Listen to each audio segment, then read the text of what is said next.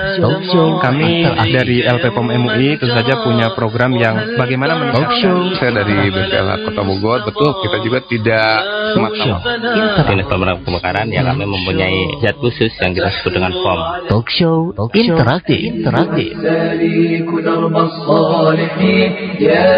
Saatnya Anda mengikuti Talk show interaktif.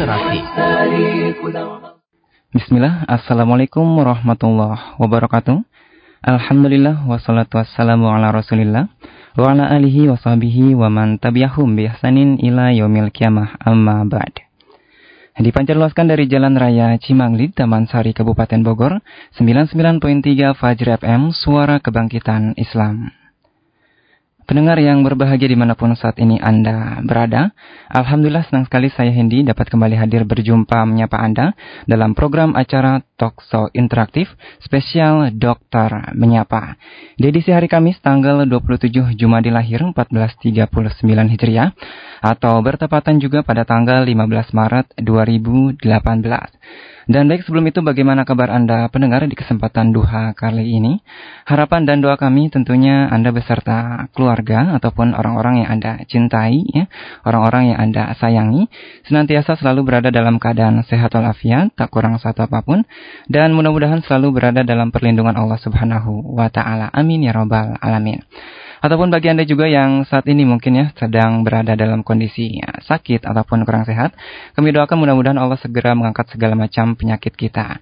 Ataupun bagi Anda juga yang saat ini mungkin sedang menghadapi berbagai macam ujian ataupun permasalahan, apa pun itu bentuk permasalahannya, kami doakan mudah-mudahan Allah segera memberikan kita jalan keluar atas permasalahan yang sedang kita hadapi. Amin ya robbal alamin.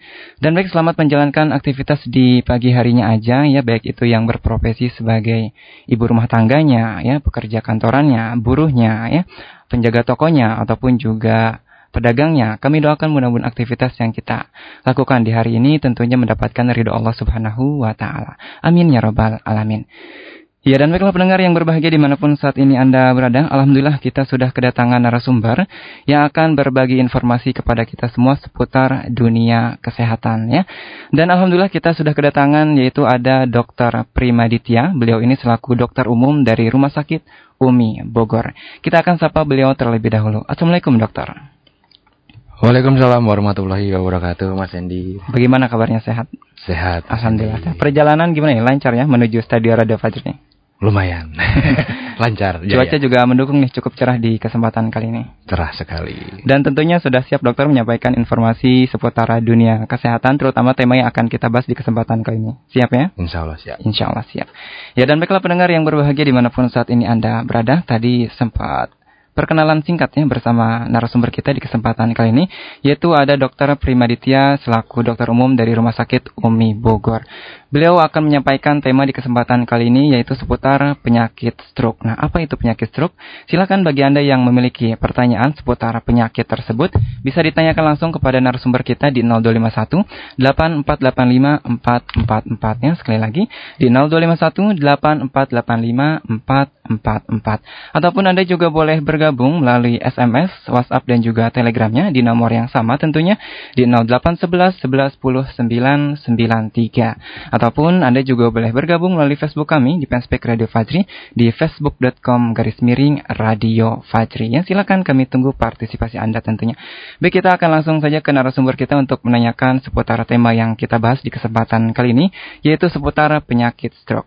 Baik dokter, menurut artikel yang saya baca, ya, penyakit stroke ini termasuk ke dalam kategori penyakit yang sangat mematikan, ya. Dan bahkan serangan penyakit stroke ini bisa mengakibatkan kelumpuhan permanen.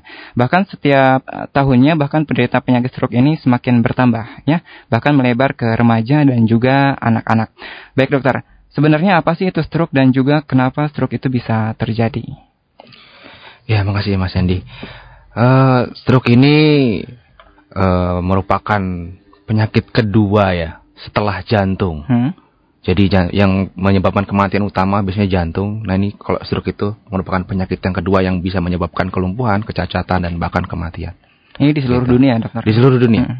Gitu. Jadi bukan di Indonesia saja. Gitu. Nah, kemudian untuk uh, definisi dari stroke itu sendiri, apa sih itu stroke gitu kan? Nah, stroke itu sendiri itu sebuah uh, gangguan ya, gangguan uh, di persarafan apa peredaran darah di menuju ke otak. Hmm. Jadi ada gangguan, entah itu sumbatan, entah itu uh, pecahnya pembuluh darah yang menuju ke otak. Jadi suplai darah yang menuju ke otak itu uh, tidak maksimal. Hmm. Begitu. Jadi bisa menyebabkan kecacatan, kelumpuhan atau juga bisa kematian. Itu kurang lebih intinya seperti itu. Baik, kemudian apakah gejala stroke ini bisa ditandai dengan munculnya gejala-gejala terlebih dahulu atau langsung mendadak seperti itu dokter? Ya, kalau stroke itu sendiri itu kuncinya adalah mendadak. Hmm? gitu. Jadi mendadak. Tanda-tandanya itu dia eh, sangat-sangat uh, cepat sekali. Jadi uh, sebetulnya stroke ini itu adalah akumulasi tabungan dari yang sebelum-sebelumnya. Jadi pola hidup kita yang sebelum-sebelumnya ini tabungannya uh, munculnya pada saat itu mendadak gitu. Jadi mendadak saat itu. Berarti sebelumnya tapi ada ditandai misalnya dengan misalnya kaki ataupun tangan sering kesemutan atau sering kepala sering pusing atau seperti apa? Iya, kalau uh, tanda-tanda saat serangan, jadi mendadak serangan saat itu, yang pertama pasti nyeri kepala, hmm. nyeri kepala luar biasa, kemudian penurunan kesadaran mendadak, kemudian uh, ada kalau kita lihat di muka itu nanti akan terlihat seperti apa namanya uh, perot ya, jadi hmm. uh, miring entah itu miring ke kiri, entah miring ke kanan. Kemudian uh, bicaranya yang tadinya normal-normal uh, saja jadi cadel atau pelo, hmm. kemudian pada saat menggerakkan tangan itu uh, lemah anggota gerak kiri atau kanan bisa juga kesemutan. Ya. Nah kesemutan itu merupakan awal dari tanda eh, tanda-tanda gejala dari mulai stroke itu sendiri gitu. Hmm. Jadi kalau kesemutan itu uh, kalau di otak itu kan namanya stroke. Hmm.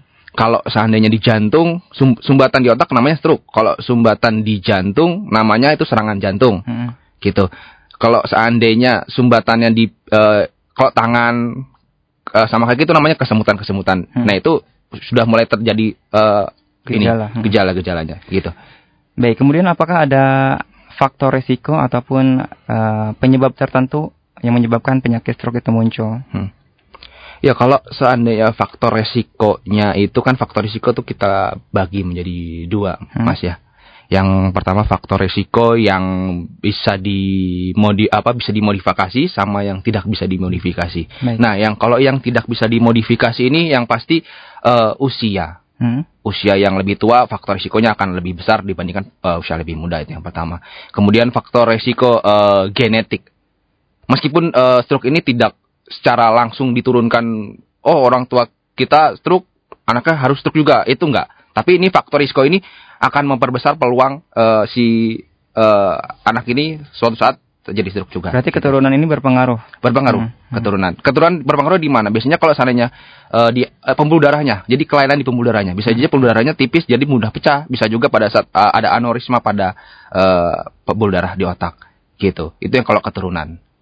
Nah, Baik. kemudian jenis hmm. kelamin juga uh, menurut dari penelitian-penelitian itu laki-laki itu lebih banyak dibandingkan wanita. Iya. Gitu itu yang yang bisa tidak bisa dimodifikasi hmm. sudah udah di udah seperti itu gitu tapi bisa kita uh, usahakan pola hidupnya yang lebih baik nah kemudian ada faktor risiko yang uh, bisa dimodifikasi nah yang bisa dimodifikasi ini uh, contohnya kayak seperti uh, hipertensi hipertensi ini sebetulnya ada pola hidup yang uh, sering makan makanan garam, kemudian hmm. uh, dan itu juga bisa masuk keturunan hipertensi juga, yeah. gitu. Nah kalau hipertensi kita bisa usahakan untuk uh, minum obat atau uh, mengurangi uh, makan makanan yang asin itu untuk hipertensi. Kemudian kalau merokok itu jelas uh, itu menyebabkan uh, nanti kerusakan pada uh, endotel endotel endotel, endotel itu uh, lapisan pembuluh darahnya bisa bikin rapuh. Hmm. Itu kalau merokok bisa dimodifikasi dengan stop merokok gitu. Kemudian kalau uh, gula diabetes ya, diabetes itu gula gula manis ya, gula darahnya manis itu uh, diabetes itu juga bisa kita uh, pertama kita merubah pola hidupnya dulu untuk mengurangi uh, karbohidrat, glukosa kayak gitu. Tapi kalau seandainya tidak bisa untuk merubah itu ya nanti akan dibantu dengan obat-obatan. Kalau seandainya uh, gula darah uh, ini ya diabetes. Hmm. Kemudian dia harus olahraga. Kemudian se apa kalau seandainya kolesterol kolesterol juga ini adalah sum, uh, untuk apa sumbatan ke otak ya hmm. gitu kolesterol juga faktor risiko utama juga jadi kalau itu juga harus dirubah dengan diet kolesterol dan olahraga berarti mungkin gitu. bisa dikatakan uh, stroke ini bisa disebabkan karena beberapa beberapa penyakit yang misalnya seperti hipertensi, kemudian juga kolesterol, diabetes seperti itu. Ya, hmm. jadi ini adalah tabungan di masa tua ya. Tapi nggak nggak menutup kemungkinan di masa muda juga uh, saya juga pernah menemukan kasus hmm. umur 20 tahun uh, meninggal karena stroke. Ya. Gitu. Biasanya Kemudian, karena obesitas. Hmm, baik. Uh. Kemudian apakah ada cara nih mengurangi resiko terkena stroke, dokter? Untuk mengurangi resiko terkena stroke, hmm. ya kalau untuk mengurangi resiko terkena stroke berarti kita harus kembali ke tadi faktor resiko tadi. Hmm. Sebenarnya stroke itu kan disebabkan oleh tadi faktor resiko tadi. Hmm. Jadi kita harus mengubah pola hidup kita tadi, gitu. Berarti pola hidup yang harus yep. dirubah tentunya mm -hmm. ya. Ya dan baiklah pendengar yang berbahagia di mana pun saat ini Anda berada, silahkan bagi Anda yang memiliki pertanyaan seputar penyakit stroke ini, silahkan aja ditanyakan langsung kepada narasumber kita di kesempatan kali ini di 0251 8485 444 nya sekali lagi di 0251 8485 444 ataupun Anda juga boleh bergabung melalui SMS ya, WhatsApp juga Telegramnya di 0811 11 10 993 08 11 11 10 993. Ataupun Anda juga boleh bergabung melalui Facebook kami di fanspage Radio Fajri di facebook.com garis miring Radio Fajri. Ya, silakan kami tunggu partisipasi Anda. Baik, sebelum kita lanjutkan, kita akan jeda terlebih dahulu. Jadi pastikan tetap bersama kami di 99.3 Fajri FM, Suara Kebangkitan Islam. Putra-putri Anda menjadi generasi robani, generasi mandiri berprestasi, generasi dirindu umat ini. Swiss, Swiss, Sekolah Unggulan Islami, kembali menerima pendaftaran peserta didik baru PPDB tahun pelajaran 2018-2019 dengan jenjang SD, SMP, SMA Putra dan Putri. Program unggulan memadukan kurikulum nasional dan kurikulum kekhasan pendidikan Islam bermanhajkan ahlu sunnah wal jamaah. Tahfiz Al-Quran 30 juz dengan tilawah metode Swiss. Pembentukan karakter peserta didik melalui pembiasaan islami. Raih kebahagiaan dengan karunia anak yang solid. Daftarkan putra-putri Anda sekarang juga di Sekolah Unggulan Islami.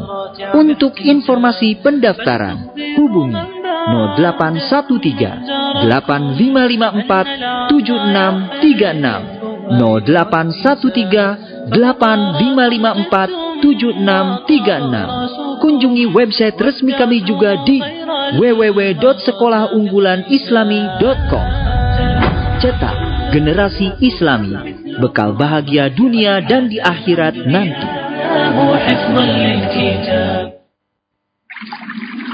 Rasulullah Shallallahu Alaihi Wasallam bersabda, ada tujuh hal yang pahalanya akan tetap mengalir bagi seorang hamba, padahal dia sudah terbaring dalam kuburnya setelah wafatnya, yaitu orang yang mengajarkan suatu ilmu, mengalirkan sungai, menggali sumur, menanam kurma, membangun masjid, mewariskan mushaf, atau meninggalkan anak yang memohonkan ampun buatnya setelah meninggal. Hadis riwayat Al-Bazar.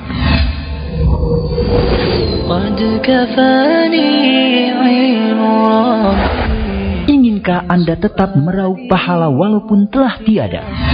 Inginkah Anda berinvestasi untuk meraih surga? Ayo segera jangan ditunda. Bergabung dalam program wakaf serbaguna dengan menyalurkan harta sebagai bentuk cinta masjid dan peduli sesama.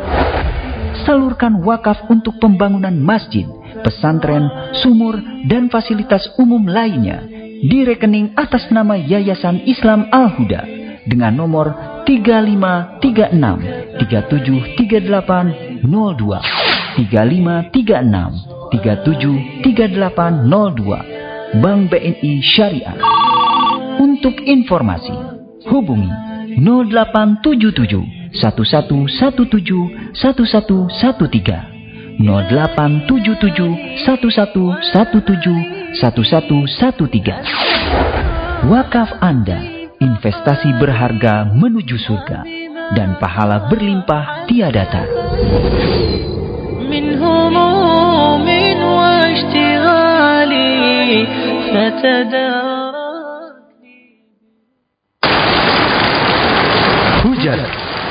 Itulah yang terpikirkan ketika mendengar kata payung. Lalu, bagaimana jika payung yang digunakan juga sebagai sarana dakwah?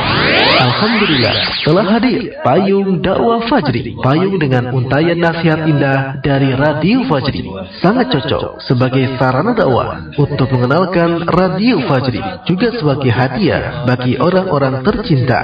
Segera pesan sebelum kehabisan dengan cara ketik nama lengkap, tanda pagar payung Fajri, tanda pagar alamat lengkap, kirim ke 0857 993 993 98 via SMS atau WhatsApp. 100% keuntungan untuk keberlangsungan dakwah Radio Fajri. Saat ini Anda sedang mendengarkan frekuensi 99.3 Fajri FM dan radio streaming di alamat situs www.fajrifm.com. Fajri, suara kebangkitan Islam.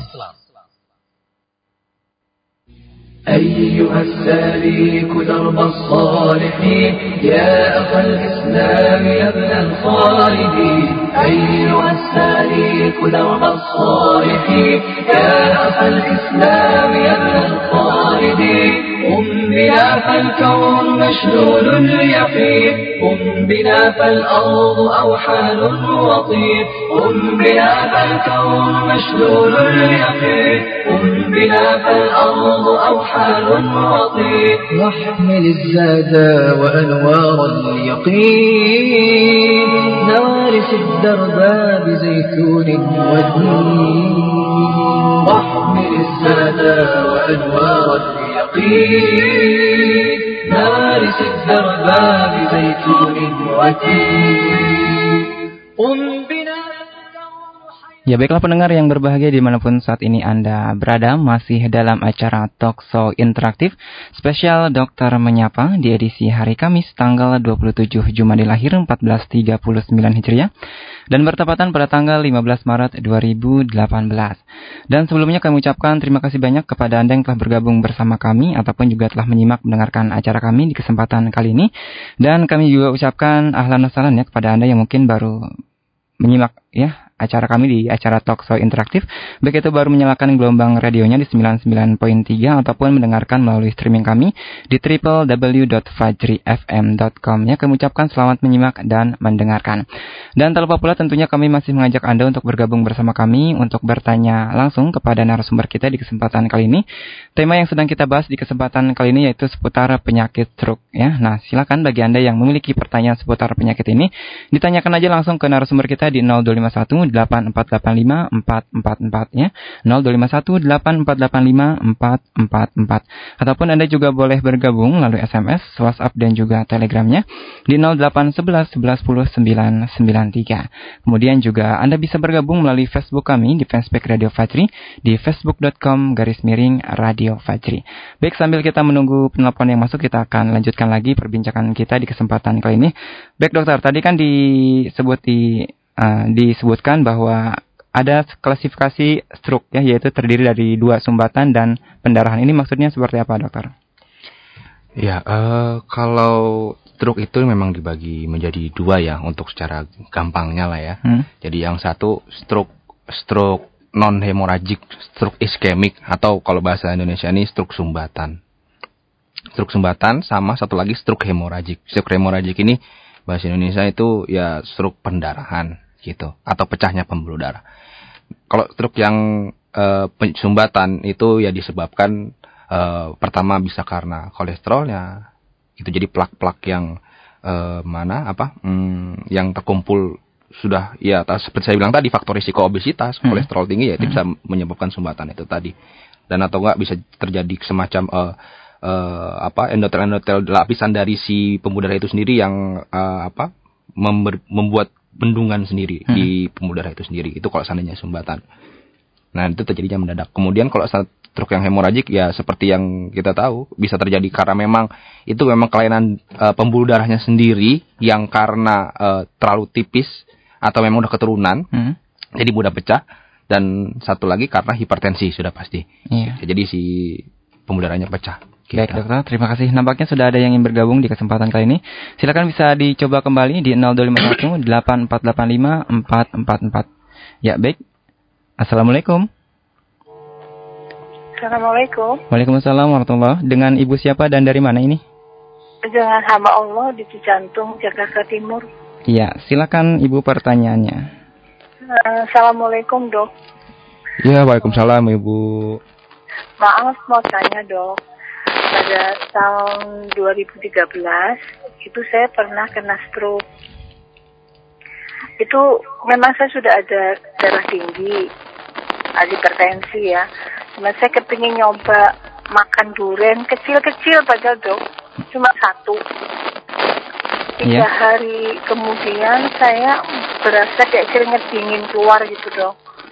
Saya selesaiin semuanya, habis itu saya minum amlodipin. Nama amlodipin tuh saya nggak waktu itu belum ada amlodipin ya, kaptopril masih ya. Iya. Nah itu saya minum, tapi begitu saya bangun saya nggak bisa gerak sama sekali dok cuma kepala aja yang gerak gitu dok apa mungkin duren bahaya buat itu dok uh, sekian saja dok saya mohon maaf uh, tanggal dari maaf ibu tahun 2013 itu ibu terkena stroke iya sudah diagnosis dokter kalau memang itu stroke gitu ya Iya, sampai udah cek lab segala, dikira mungkin kena cikungunya, ternyata bukan dari hipertensinya. Waktu itu uh, sudah CT scan ibu? Kenapa dok? Uh, waktu pas stroke itu uh, keluhannya uh, lemah sebelah atau apa gitu? CT scan? Gak bisa gerak semua dok, cuma kepala aja yang gerak. Iya. Jadi, dan tapi dokter sudah mengatakan bahwa itu stroke gitu ya? Iya iya. Hmm. Kalau boleh tahu uh, berat badan ibu uh, berapa? Uh, Waktu itu ya mungkin karena mungkin obesitas ya dok ya. Oh, jadi berat badan uh, ibu uh, karena, maaf iya, obesitas karena itu ya? ikut KB, Dok. Oh, ikut KB. Iya. Oke, okay. umur ibu berapa sekarang ya? Sekarang saya 55, Dok. 55 tahun. Berarti oh ya. Baik. Itu aja, Ibu. Uh, enggak maksudnya kalau sudah pernah stroke itu kita harus hati-hati ya, Dok. Dan yang satu lagi alhamdulillah saya sudah beraktivitas seperti biasa lagi, Dok. Hmm. Yeah. Uh, udah saya bisa gerak semuanya lagi, Dok. Cuma saya dengan adanya ini saya kayak umur gitu lah, Dok. Alhamdulillah Allah masih kasih kesempatan buat saya. Iya, baik. Uh, jadi untuk solusi nextnya itu saya harus bagaimana. Oh, Terima iya. kasih dok. Ya siap sama-sama. Assalamualaikum Waalaikumsalam. Waalaikumsalam warahmatullahi wabarakatuh. Bisa dipahami dokter? Bisa. Ya, silakan. Ya uh, untuk uh, menanggapi kasus yang ibu ibu siapa tadi namanya? Ibu hamba Allah. Ibu hamba Allah ya. Uh, ibu ini tadi kan cerita tahun 2013 sudah kena stroke ya. Hmm. Coba saya tadi menggali dari ibunya bahwa si ibunya juga punya riwayat uh, apa obesitas. Hmm. Berarti sudah pasti kolesterol itu kan sudah pasti. Kemudian ditambah lagi hipertensi, faktor hmm. risikonya ada semua. Iya. Uh, kemudian usia usia pas saat 2013 berarti lima tahun berarti umurnya sekitar 50. Itu juga masuk faktor risiko. Jadi si ibu punya tiga faktor risiko utama hmm. di sini. Gitu. Jadi uh, bisa terjadi stroke bisa, sangat bisa karena dia sudah punya tiga faktor risiko utama. Cuman tadi saya nggak tahu kalau gula darahnya uh, diabetes atau enggak. Hmm. Nah ini faktor risiko utama yang sangat-sangat berat sekali. Nah gitu. Nah cembi e, ibu nggak perlu khawatir untuk e, intinya e, stroke itu bisa e, apa apa namanya e, serangan yang kedua maksud saya e, bisa terjadi lagi kalau seandainya ibu tidak e, melakukan pola hidup yang berubah. Hmm dari faktor risiko tadi yang saya ambil tadi. Kalau usia kan kita tidak bisa apa-apa, maksudnya sudah seperti itu. Hmm. Kalau seandainya uh, kolesterol dan hipertensi ini bisa dikontrol. Jadi ibu tugasnya sekarang adalah uh, untuk tidak terjadi stroke yang uh, kedua kalinya, hmm. ibu harus mengontrol uh, hipertensinya terus menerus. Jadi ibu nggak boleh lepas dari obat dan harus kontrol uh, ke dokter uh, penyakit dalam atau ke dokter jantung untuk kontrol hipertensi ini gitu. Dan ibu harus melakukan uh, pola makan yang diet kolesterol dan nggak boleh makan yang asin-asin. Jadi mengurangi makanan yang asin-asin itu hmm. tadi, hmm. gitu. Jadi faktor risiko ini yang harus ibu uh, pegang Jadi kita bukan mengatasi uh, struknya. Kalau struknya nanti uh, kita akan uh, fisioterapi fisioterapi terus. Tapi kalau seandainya uh, kembali ke faktor risikonya ibu. Ya. Jadi itu. Hmm. Si kuncinya sebenarnya kembali ke faktor risiko dan pola hidup ibunya sendiri. Ya. Gitu. Baik tadi kan dikatakan juga tadi si ibu ini sempat makan durian walaupun cuma sedikit. Mm -mm. Kemudian dari makan durian ini kan katanya muncul keringat dingin. Kemudian setelah minum obat baru badannya nggak bisa Nah, bergerak. Nah, apakah dari makan menan durian ini berpengaruh kepada faktor stroke tersebut? Iya, durian itu kan termasuk uh, kolesterol tinggi dia. Hmm. Jadi mungkin saja. Jadi pada saat itu uh, contoh makanan-makanan contoh kambing. Kambing itu kalau seandainya dalam waktu uh, ibu makan kambing saat itu atau durian saat itu uh, dalam uh, apa fr- apa Bersamaan. Hmm. bukan maksudnya Bukan. uh, porsi yang entah itu sedikit atau banyak, Hmm. tapi kondisi ibu memang uh, tidak uh, kuat untuk uh, apa kompensasi makanan tersebut, itu biasanya langsung mulai terasa nyeri-nyeri di leher yang uh, menuju ke otak itu mulai mulai nggak enak dan biasanya mulai terasa kesemutan. Hmm. Itu uh, biasanya seperti itu. Dalam waktu ya mungkin satu jam atau dua jam itu akan terasa karena udah mulai di uh, apa metabolisme biasanya gitu. Baik, dan tadi juga dikatakan uh, penyebabnya salah satunya karena KB ya. Jadi badannya obesitas. Hmm. Apakah KB ini juga bisa mempengaruhi munculnya stroke? Eh, kalau KB itu sendiri tidak mempengaruhi stroke. Hmm. Tapi eh, KB ini memang ada beberapa orang yang bisa bikin eh, gendut ya, bisa Mhm. bikin eh, berat badannya eh, terus karena hormonnya kan hormon KB itu kan menye- eh, yang diserang kan hormonnya ya. Iya. Jadi hormon ini membuat si badan itu apa gendut gitu, Hmm. gitu. Tapi eh, ada beberapa orang juga enggak. Jadi tergantung setiap orang beda-beda. Iya, Ah. baik. Terima kasih dokter Ah. atas tanggapannya. Mudah-mudahan terjawabkan pertanyaan dari hamba Allah di Cijantung, Jakarta Timur. Mudah-mudahan segera diberikan kesembuhan tentunya ya. Dan baik silakan di belakang hamba Allah kami masih menunggu partisipasi Anda di 0251 8485 444 nya silakan di 0251 8485 444. Anda juga boleh bertanya melalui SMS, WhatsApp dan juga Telegramnya di 0811 1110 993 ya 0811 1110 993 ataupun Anda juga bisa bertanya melalui Facebook kami di fanspage Radio Fajri di facebook.com garis miring Radio Fajri. Ya baik nampaknya sudah ada yang ingin bergabung kembali kita akan sapa. Assalamualaikum. Assalamualaikum. Waalaikumsalam. Ya, dengan Bapak siapa dan dari mana ini? Pak Tino, Pak, di Tangerang. Dengan Favino ya. Iya, di Tiga Raksa. Kabarnya sehat, Pak? Alhamdulillah sehat, Pak. Alhamdulillah sehat ya. Silakan pertanyaannya, Pak. Ya, ini saya mau nanya sama Pak dokternya ini ya, Pak. Ya. Hmm. Ini istri saya kan sekarang lagi eh, ngandung sekitar 8 bulanan ya. Iya. Alhamdulillah sehat juga. Cuman setiap malam nih, eh, kalau tidur itu tangannya sering kesemutan. Hmm. Terus sering kram gitu, sering sering sakit-sakit gitu.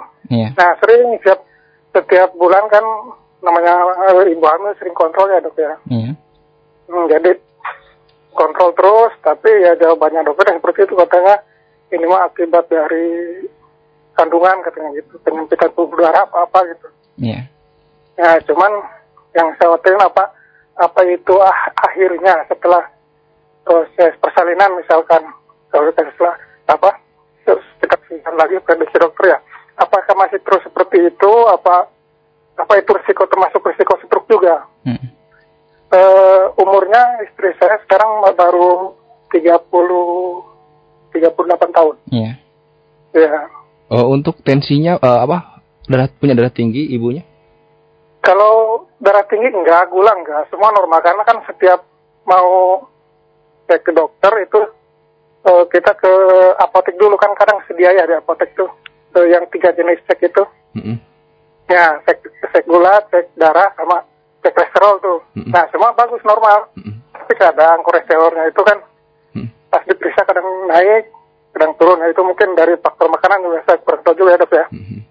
Tapi kendalanya seperti itu. Kalau Jadi kesemutan, malam kalau kesemutannya itu eh, di tangan aja atau di kaki aja kan kram-kram atau gimana? ya hanya di tangan dok. Oh, hanya di tangan. Oke. hanya ada kesemutan malah sampai kram gitu Oh, iya. sakit malam itu Iya, baik. Hmm. Ada lagi, Pak? Eh. Iya, begitu. apa apa mungkin ini, ini kita juga kan rumahnya pakai air conditioner ya apa AC, dan ya. juga pengaruh, ya dari situ ada pengaruh apa gimana? Dan lebih ininya malam atau siang sering terjadi kramnya itu. sering terjadinya katanya sih siang malam karena kan kalau Hmm. siang gini eh, di- dia kerja ya. Hmm. Nah, cuman nggak begitu diperhatiin karena kan sibuk bekerja. Nah, kalau malam yang kadang merasa terus mengganggu istirahat kan, Hmm. kasihan juga. Tapi sebelum sebelumnya, saya kan ini anak yang ketiga nih. Kalau Oh iya. dua anak sebelumnya belum pernah. Oh iya. Ya, ya mungkin begitu aja dok. Terima kasih banyak. Iya, sama-sama Bapak. Assalamualaikum warahmatullahi wabarakatuh. Waalaikumsalam warahmatullahi Baik, silakan dokter ditanggapi. Iya, tadi eh, istrinya ya lagi hamil 8 bulan. 8 bulan.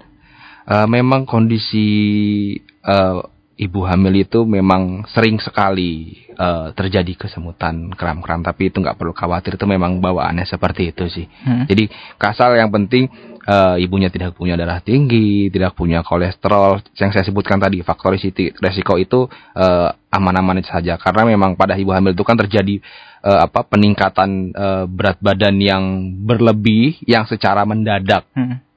Jadi intinya itu kesemutannya itu eh, peningkatan berat badan yang berlebih jadi yang eh, mendadak maksudnya eh, dalam waktu si singkat-singkatnya itu ya berat badannya itu kan jadi otomatis eh, apa organ-organ itu mulai ada yang banyak melar-melar jadi ya itu kesemutan kesemutan itu ya nggak apa-apa. Iya. Eh, yang penting nanti sebisnya setelah eh, lahiran setelah udah mulai itu biasanya normal lagi gitu. Yang penting nggak ada faktor risiko yang saya sebutkan tadi aman-aman aja sih pak. Gitu. Iya, baik terima kasih dokter atas tanggapannya. Mudah-mudahan terjawabkan ya pertanyaan dari Pak Vino di Tiga Raksa Tangerang. Baik, sebelum kita jeda, kami masih menunggu partisipasi Anda bergabung melalui layanan on air-nya di 0251 8485 444 silakan. Di 0251 8485 444 ya. Tema yang kita bahas pada kesempatan kali ini yaitu seputar penyakit stroke. Silahkan ya ditanyakan pertanyaannya mengenai penyakit stroke ataupun Anda juga bisa bertanya melalui SMS, WhatsApp dan juga Telegramnya di 0811 11 10 993. Anda juga boleh bergabung melalui Facebook kami di Facebook Radio Fajri di facebook.com garis miring Radio Fajri. Baik, sebelum kita baik kita akan jeda terlebih dahulu jadi pastikan tetap bersama kami di 99.3 Fajri FM Suara Kebangkitan Islam. Al-Quran. Hiasi hati kita dengan lantunan Al-Quran. Rasakan kenikmatan menyimak kalam ilahi yang menyejukkan hati. Kini telah tersedia murotal baru 30 juz dari Kori Manca Negara Di antaranya Syekh Musari Rosi بسم الله الرحمن الرحيم واتل ما أوحي إليك من كتاب ربك لا مبدل لكلماته ولن تجد من دونه ملتحدا. Syekh Mahmud Khalil Al-Husari. اتل ما أوحي إليك من الكتاب وأقم الصلاة. Syekh Imad Al-Mansuri إن الذين يتلون كتاب الله وأقاموا الصلاة وأنفقوا مما رزقناهم سرا وعلانية وأنفقوا مما رزقناهم سرا وعلانية يرجون تجارة لن تبور. Syekh Muhammad Al-Matrud بل هو آيات بينات في صدور الذين أوتوا العلم وما يجحد بآياتنا إلا الظالمون.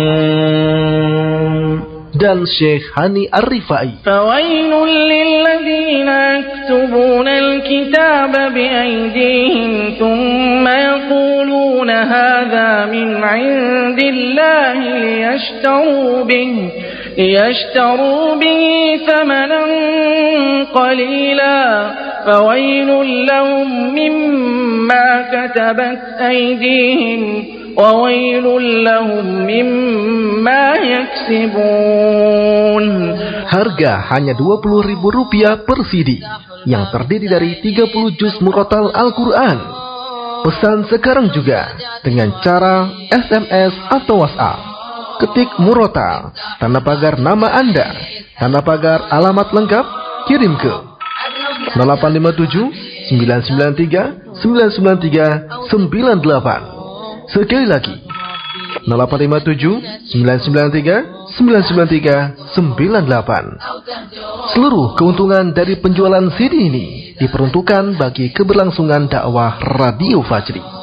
Radio Fajri, suara kebangkitan Islam.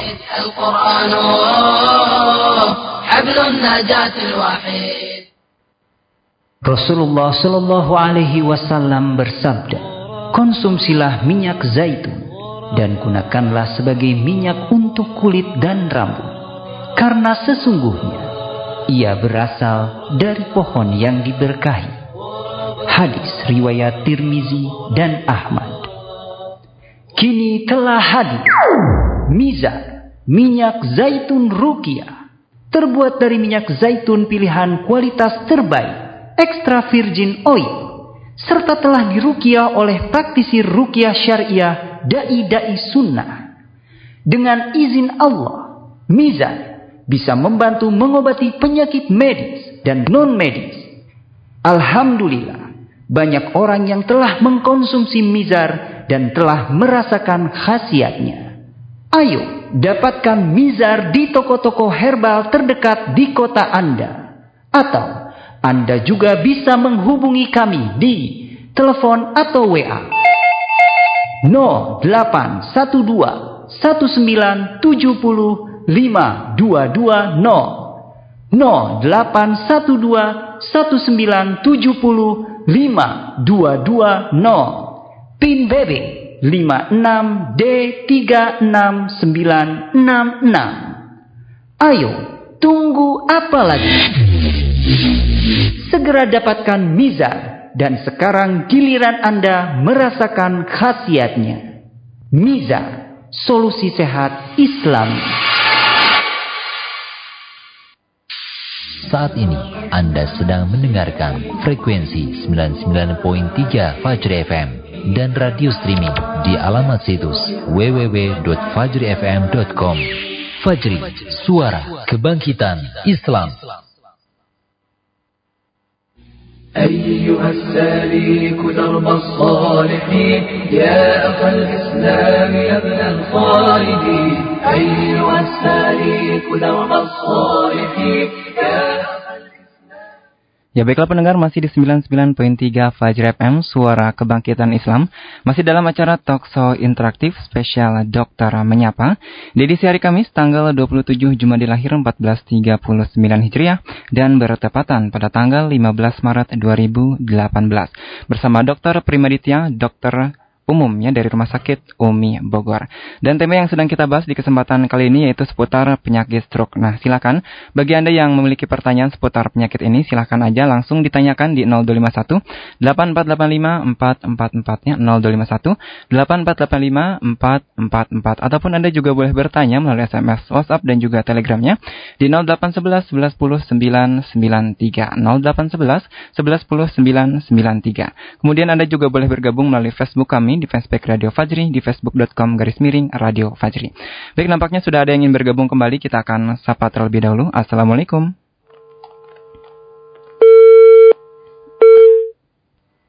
Ya, terputus nampaknya. Bisa diulangi kembali. Assalamualaikum. Ya, mungkin bisa dicoba kembali di 0251 8485 444 ya. Assalamualaikum. Waalaikumsalam. Ya, dengan Ibu siapa dan dari mana ini? Dila dari Semplak. Dengan Ibu Dila dari Semplak. Iya. Ya, silakan Ibu uh, pertanyaannya. Dok, mau tanya. Iya, boleh Ibu. Uh, saya dulu ya, saya kan udah tua sekarang udah punya menantu. Dulu tuh waktu anak pertama, saya itu kok maaf ya dok, ini apa keluar dari tema. Uh, dulu uh, saya suka diminumin minyak letih katanya untuk memudahkan melahirkan. Iya. Begitu dok. Nah kalau hmm. saya terapkan ini kepada menantu saya, maaf, mohon maaf. Uh, apakah tepat seperti umpamanya saya minum minyak zaitun, uh, menantu saya minyak minum minyak zaitun yang tadi dipajari ikan kan seperti itu, apakah baik atau bagaimana untuk kandungannya, untuk kelancaran melahirkannya? Seperti itu. Terima kasih. Assalamualaikum Baik. warahmatullahi wabarakatuh. Waalaikumsalam warahmatullahi wabarakatuh. Bisa ditanggapi dokter? Bisa. Ibu Dila ini mempunyai menantu. Menantu ya. Ha, Jadi yang keluhannya si eh, untuk penantunya ya, hmm. untuk lagi hamil ya. Ya kalau uh, untuk obat oh, bukan obat ya namanya itu kan lebih ke herbal apa apa lebih ke tradisional ya. Hmm.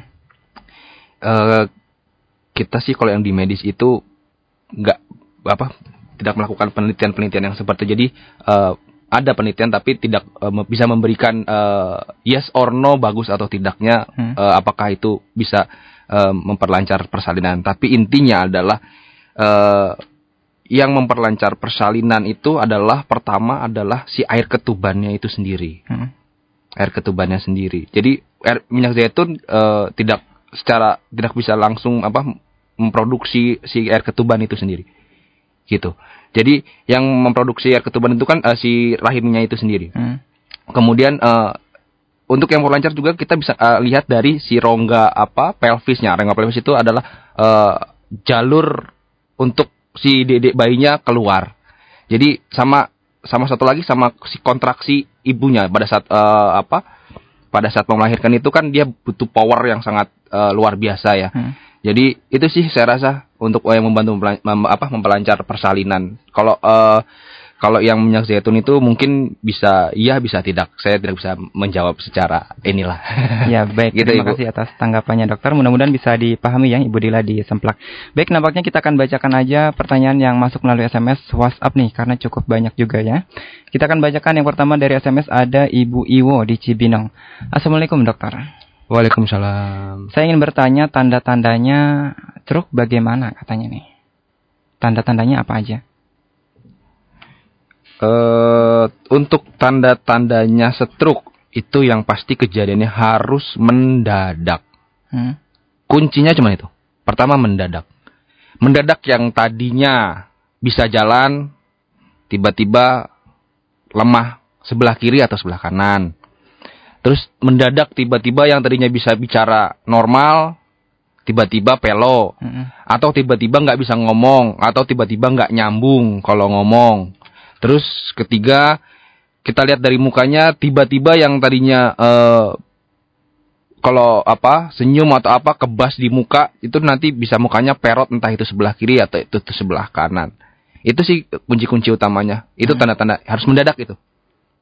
Itu kurang lebih uh, 90% itu stroke. Iya baik, terima kasih dokter ya. atas tanggapannya. Mudah-mudahan terjawabkan ya pertanyaan dari Ibu Iwo di Cibinong. Kemudian kita lanjutkan lagi ke Cici nih di Cikaret.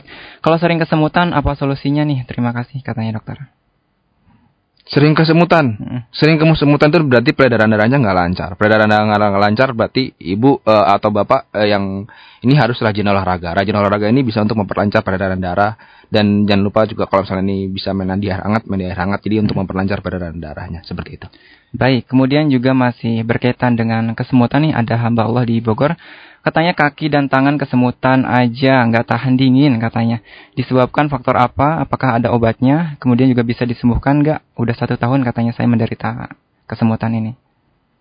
Kalau yang masalah kesemutan ini kita harus gali lagi ya, soalnya kan memang e, pertanyaannya tidak, e, saya nggak bisa nggak bisa secara langsung e, melihat kondisi si pasien ya gitu kan. Hmm. Jadi ini memang harus digali lagi. Apakah kesemutannya memang hanya karena kesemutan seperti biasa, seperti kalau kita lagi tidur, e, ketindihan apa namanya ya? E, apa sih namanya tuh ketindihan ya ketindihan. ketindihan sama badan kita itu bisa kesemutan ya karena yeah. karena tangan kita ketindihan sama badan kita jadi peredaran darah yang menuju tangan itu nggak hmm. lancar itu hmm. bisa setiap hari bisa kita kesemutan yeah. nah cuman kalau kesemutan yang itu ya nggak apa-apa karena kan ya memang uh, biasa saja gitu kali kalau kesemutan yang disebabkan oleh hal-hal yang tadi saya sebut bisa karena diabetesnya bisa dari kolesterolnya hmm. yaitu kurang olahraga itu ini uh, mesti digali satu persatu, nggak bisa seperti itu, ya. gitu. Baik, terima kasih atas tanggapannya. Mudah-mudahan terjawabkan pertanyaannya. Kemudian kita lanjutkan lagi ke WhatsApp nih. Ada Pak Udin ya. Tidak menyebutkan domisilinya. Saya mau nanya kalau stroke total lumpuh itu penanganannya gimana nih dokter? Uh, stroke.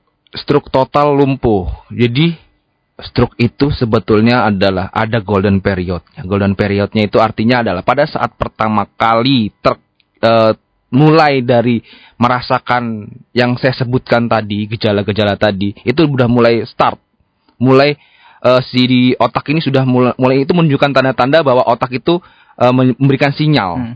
memberikan sinyal bahwa ini mulai stroke loh gitu. Nah waktu yang uh, 4 sampai 6 jam itu adalah waktu yang harus segera segera dibawa rumah sakit. Karena kalau seandainya semakin lama dibawa ke rumah sakit, maka akan uh, semakin besar juga area area yang sel-sel otak yang mati. Jadi kita harus berbalapan dengan waktu untuk menyelamatkan uh, si sel otak itu. Hmm. Jadi semakin cepat uh, dibawa ke rumah sakit, maka semakin baik pula output yang di apa namanya di uh, trim, maksudnya nanti diselesainya gitu pada saat uh, perawatan nanti untuk bisa kembali pulih seperti sedia kala itu uh, lebih besar lah tapi nggak bisa pulih secara maksimal seperti kita normal tapi seenggaknya nanti akan ada fisioterapi perlahan-lahan perlahan-lahan untuk membantu uh, apa recovery-nya ya, gitu. Baik. Berarti penanganannya harus harus cepat, cepat banget ya. Iya, harus cepat karena memang itu balapan dengan waktu. Iya, baik. Terima kasih atas tanggapannya, Dokter. Hmm. Kemudian kita lanjutkan lagi ke mana nih? Ada Ruri di Cikupa. Saya suka mandi malam nih katanya ya. Umur saya 21 tahun. Kalau bangun tidur tangan dan kaki kesemutan gitu nih. Gimana nih, Dokter? Masih kesemutan nih. Usianya berapa 20 tahun ya? 21. Oh, 21. Hmm nggak tahu juga berat badannya berapa ya. Hmm. Tapi kalau misalnya kalau misalnya masih masih usia usia muda biasanya masih masih aman aman aja hmm. sih biasanya. Kesemutannya mungkin karena kedinginan bisa. Jadi intinya suplai pembuluh darah apa namanya uh, peredaran darahnya nggak lancar saja. Kalau misalnya seandainya faktor risiko tadi nggak ada semua, biasanya uh, karena kesemutannya karena peredaran darah nggak lancar. Biasanya karena kurang olahraga bisa. Kemudian kalau sering mandi malam nih apakah berpengaruh nanti nggak ada pengaruh apa-apa sih. Cuma karena ya? dingin aja sih. Baiknya terima kasih atas tanggapannya dokter. Mudah-mudahan terjawabkan ya rasa penasarannya dari ya, Paruri di Cikupa. Kemudian kita berlanjut lagi ke WhatsApp nih ada Kang Dadang di Kemang Parung. Saya sering kesemutan di kaki dan tangan. Apakah itu gejala stroke? Adakah obat yang harus dikonsumsi? Bisa ditanya kembali. Pertanyaan sama semuanya. Sama ya. intinya seperti yang saya tadi yang saya jawab tentunya sih kita harus saya ha, uh, dokter tuh harus uh, menggali dulu hmm? menggali dulu si pasien ini uh, riwayatnya apa aja kemudian nanti baru kita uh, cek lab dan lain sebagainya ini sebabnya karena apa kesemutannya nanti baru baru tahu oh ini mungkin karena ini karena ini karena itu karena itu baru nanti baru hmm. kita mulai tindakan selanjutnya. Seperti itu sih. Iya baik. Ya kemudian juga kita lanjutkan lagi ke Soleh di Bogor nih. Pernah ada seorang dalam keadaan sehat kemudian orang tersebut tiba-tiba jatuh di kamar mandi. Dan akhirnya stroke katanya dokter. Apakah jatuh di kamar mandi memang dapat menyebabkan stroke atau seperti apa nih? Ya sebetulnya uh, kalau menanggapi masalah yang ini kasus ini itu yang uh, apa terbalik ya. Hmm. Jadi sebenarnya stroke dulu baru jatuh. Iya. Jadi karena stroke itu mendadak, jadi kan mandi itu adalah sebuah aktivitas ya, aktivitas yang bisa dibilang sedang ya, hmm. aktivitas sedang. Nah, kemudian stroke stroke itu pada saat mandi itu aktivitas, kemudian dia terkena stroke, baru lemah anggota gerak kanan atau kiri, akhirnya dia tidak mampu untuk berdiri. Nah, kemudian jatuh hmm. gitu baru pas di, di CT scan nanti kelihatan oh ini stroke gitu iya baik terima kasih ya. atas ya. tanggapannya berarti stroke dulu baru terus jatuh jatuh ya Baik, mudah-mudahan terjawabkan pertanyaan dari Pak Soleh di Bogor. Silakan bagi Anda yang ingin bergabung, kami akan menerima kembali di 0251 8485 444-nya. Silakan di 0251 8485 444 ya. Anda juga boleh bertanya melalui SMS, WhatsApp dan juga Telegramnya di 0811 11 10 993. Ya, nampaknya sudah ada yang ingin bergabung kembali. Assalamualaikum. Waalaikumsalam. Iya, dengan Ibu siapa dan dari mana ini? Umi Maria Ulfa di Cioma. Iya baik, silakan pertanyaannya Umi. Mau tanya. Iya. Ini pundak saya dok, yang belakang suka kesemutan ya sering kesemutan. Hmm. Apa ya dok? Pundak di belakang, bagian belakang gitu. Bagian belakang pundak iya. uh, ini ya apa kaku-kaku lehernya ya? Uh, kadang kesemutan dok. Oh gitu. Ibu usianya usianya berapa? Ya, mohon penjelasannya ya dok ya. Ibu usianya berapa ibu? 46. 40 ternyata. Bu, ibu punya darah tinggi? Nampaknya terputus. Bisa ditanggapi mungkin dokter? Ya, uh, eh, meskipun singkat tadi ya, hmm. tapi uh, mungkin mungkin poin yang dimasuk ibunya adalah uh, nyeri pada pundak, pundak hmm. dan juga bisa kesemutan di pundak. Kalau dari usianya 46 tahun ya, terus saya nggak tahu tadi ada hipertensi atau tidak atau apa, tidak tahu. Tapi intinya sih adalah itu sebetulnya dialami uh, hampir semua orang ya hmm. di umur-umur sekian segitu. Itu namanya uh, tension type headache. Tension type headache itu uh, nyeri uh, yang disebabkan oleh uh, ketegangan uh, otot sternocleidomastoideus itu artinya apa? Itu otot yang ada di sekitar uh, bah bahu namanya ini bahu hmm. sampai ke leher itu tegang. Yeah. Tegang jadi uh, menyebabkan si pembuluh darah yang menuju ke otak itu apa uh, sedikit terjepit lah. Hmm. Tapi tapi itu nggak terlalu masalah sama sekali sih. Yang penting itu jadi uh, intinya harus kurangin stres-stresnya bisa kurangin stres, kurangin stresnya terus gitu. Rajin-rajin olahraga untuk peregangan otot-ototnya. Hmm. Kemudian uh, apa? Uh, apa namanya? Ya kolesterol tadi. Faktor risiko tadi itu bisa jadi. Terus udah gitu ya mandi air hangat biar bisa peredaran darahnya lancar. Iya baik, terima kasih dokter atas tanggapannya. Mudah-mudahan terjawabkan ya pertanyaan dari Umi Maria Ulfah di Ciomas Bogor. Baik, kita akan lanjutkan kembali pertanyaan melalui WhatsApp nih. Ada Ahmad di Bekasi. Kalau lagi jalan sendi kaki pada bunyi katanya itu kenapa dokter? Gejala stroke bukan nih katanya. sendi kaki bunyi bukan stroke pak. sendi kaki bunyi bukan stroke itu berarti ada sesuatu di sendinya yang nggak sesuai pada posisinya entah itu nggak sesuai pada posisinya atau entah uh, pelumasnya entah usia kalau sudah tua bisa pelumasnya sudah berkurang atau sudah terjadi osteoartritis atau osteoporosis kita intinya sih seperti itu intinya hmm. lebih ke lokal di sendi itu sendiri iya gitu Baik dokter, terima kasih atas tanggapannya. Mudah-mudahan cepat sembuh ya Pak Ahmad di Bekasi. Kemudian kita lanjutkan lagi ada Albara di Tangerang. Eh, apakah benar herbal bisa melancarkan sumbatan di aliran darah kapiler? Atau ada herbal lain nih katanya? Apakah herbal bisa mengobati sumbatan darah, dokter?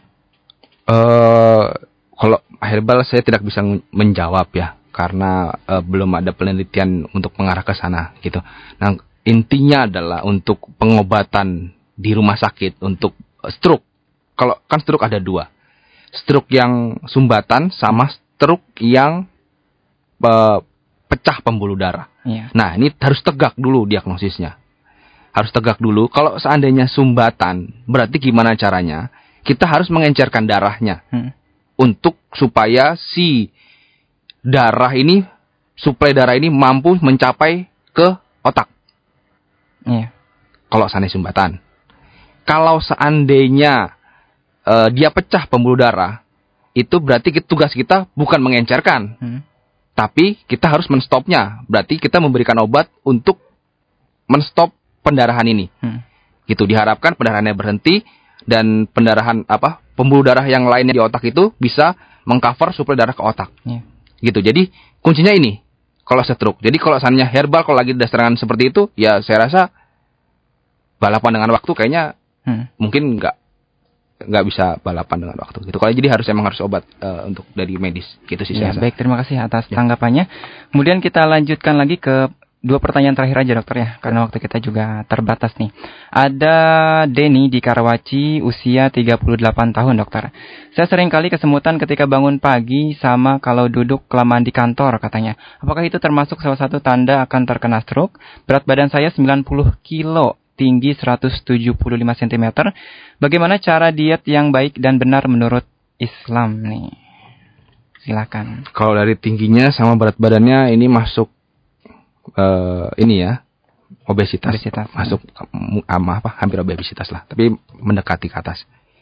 Ya kalau sana udah seperti itu ya berarti semakin semakin berat badan bertambah, semakin akan malas, semakin malas bergerak. Hmm. Jadi semakin malas untuk olahraga. Semakin semakin malas olahraga, makanan yang dimasuk akan terus menjadi bertumpuk, bertumpuk, bertumpuk dan otomatis akan tertimbun, timbun, timbun jadi lemak. Ya. Jadi saran saya yaitu tadi, Mas tetap uh, makan seperti biasa, pola makannya kalau bisa ya kurangin diet-diet dengan kolesterol, kurangin yang asin-asin, kurangin yang gorengan-gorengan, yang berlemak-lemak, yang daging-daging. Nah, kemudian di di apa diaktivitaskan dengan olahraga. Jadi dibakar semua itu lemaknya. Jadi, jalan salah satunya cuma itu. Nggak ada lagi jalan mau itu obat slimming kapsul lah atau apalah itu. Ya mungkin hanya untuk membantu saja tapi hanya suplemen. Tapi hmm. ujung-ujungnya itu harus kembali ke diri kita sendiri. Ya, jadi pola hidupnya dirubah semua. Kalau sana itu apakah stroke atau bukan eh uh, stroke itu seperti tadi harus mendadak. Hmm. Kesemutannya ya sebelah kanan apa ke, kelemahannya sebelah kanan atau sebelah kiri. Terus ada ada pelo tadi. Kalau misalnya enggak ya berarti bukan. Ya, baik. Terima kasih atas tanggapannya. Kemudian kita beralih ke pertanyaan terakhir di kesempatan kali ini. Assalamualaikum, Dokter. Waalaikumsalam. Saya sering kesemutan, kesemutan lagi dokter. Hmm. Apalagi pas naik motor ada jauh katanya. Tapi pas cek kolesterol, gula darah, dan darah hasilnya normal kecuali asam urat yang uh, 5,7 ya kalau nggak salah. Asam urat normalnya berapa ya dokter? Ini dari Ibu Sri di Gunung Putri.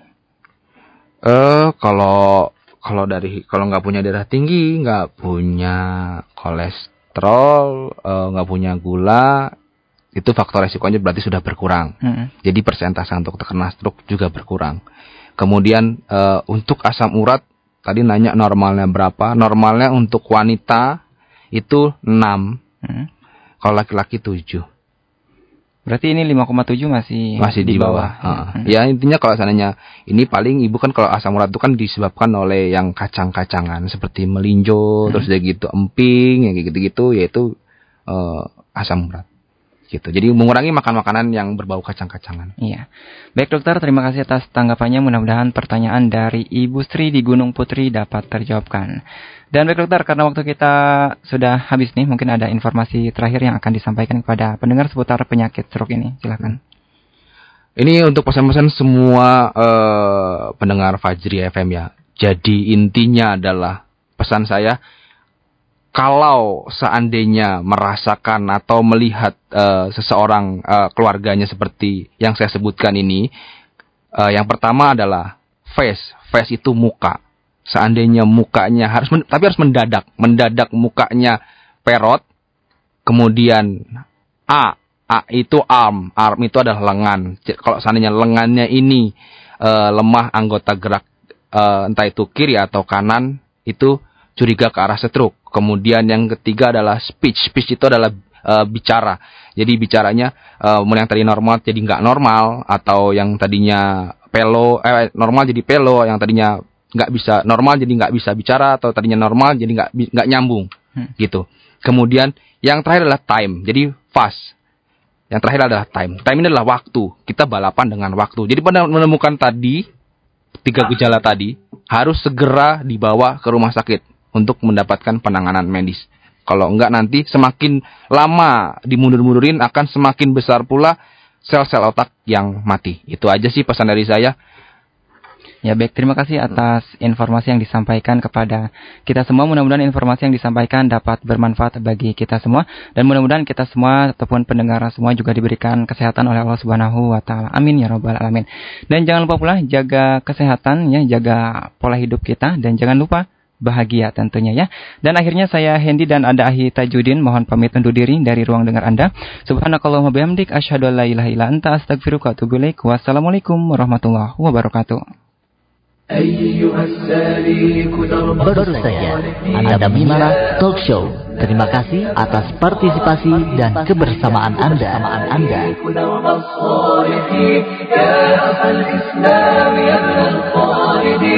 قم بنا فالكون مشدود اليقين قم بنا فالأرض أوحال وطير قم بنا فالكون مشدود اليقين قم بنا فالأرض أوحال وطير واحمل الزاد وأنوار اليقين نوارس الدرب بزيتون